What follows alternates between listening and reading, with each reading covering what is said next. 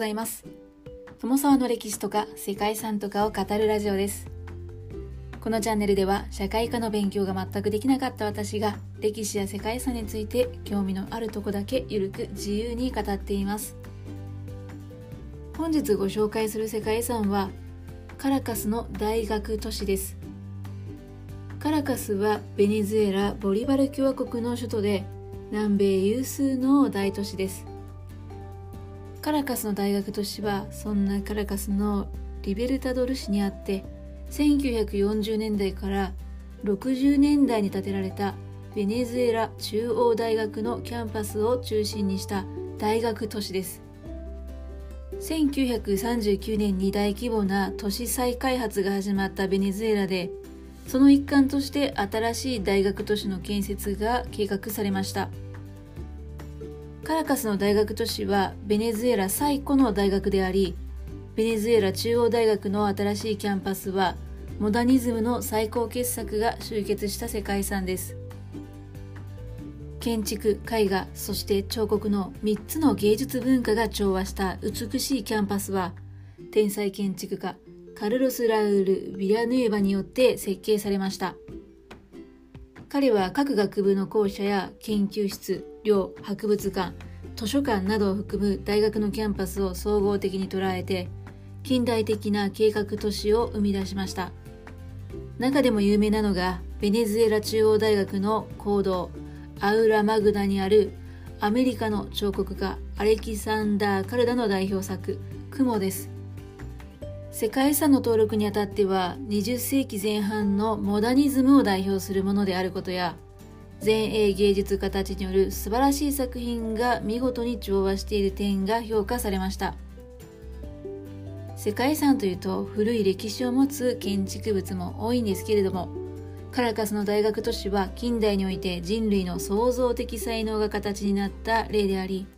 未来に託す現代の遺産として他の世界遺産と一線を画しています。最近はこういった世界遺産も増えてきているようです。ということで本日は機能性と芸術性を備える近代建築家による大学都市が登録されたベネズエラの世界遺産カラカスの大学都市をご紹介したいと思いますこの番組はキャラクター辞典ワンタンは妖怪について知りたいパーソナリティ空飛ぶワンタンさんを応援しています。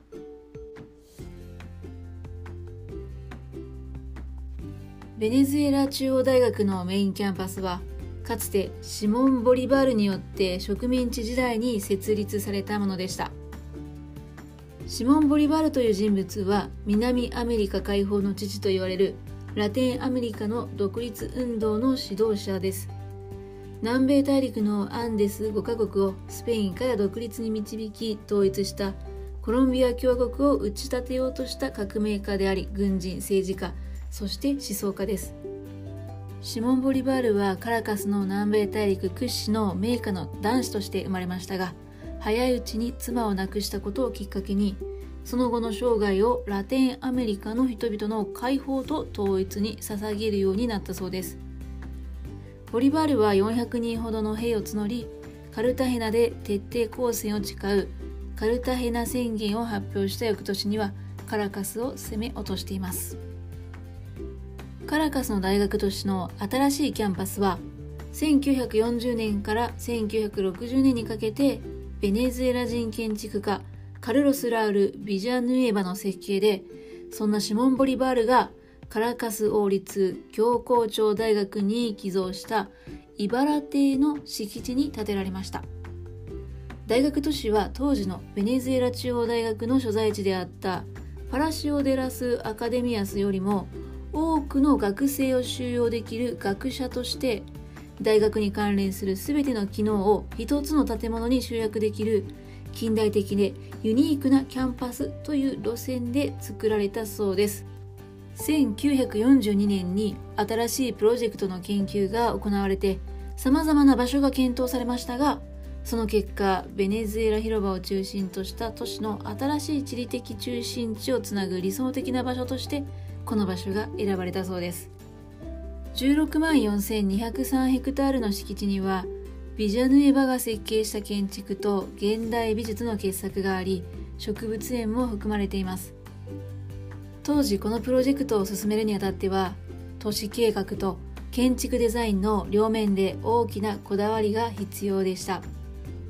1943年10月大統領であるメリナ・アンガリータは大学都市自治研究所の設立を決定し新しい大学キャンパスを統合するための工事が開始されました。それは巨匠カルロス・ラウル・ビジャヌエバに芸術と大規模建築を融合させるという彼のアイデアを適用するユニークな機会を与えることとなりました。ビジャヌエバは各学部の校舎や研究所寮博物館そして図書館などを含む大学のキャンパスを統合的に捉え近代的な計画都市を生み出そうとしました。それぞれの建築はコロニアル建築に影響を受けた色鮮やかな色彩が施されたほか鉄筋コンクリート技術によって彫刻作品のような印象も持っています。また左右非対称などの芸術的要素が加味されたほか風通しを良くするために中庭や窓が多く設置されるなどベネズエラの熱帯気候への配慮もなされました。そしてカラカスの大学都市は広大な敷地に40棟の建物が立ち並びラテンアメリカで最も成功した近代建築の一つとなりました。ヴィラヌエバは作品の発展に貢献した全てのアーティストと密接に協力して1960年代後半に健康状態が悪化するまでは25年以上にわたって自らプロジェクトを監修していました。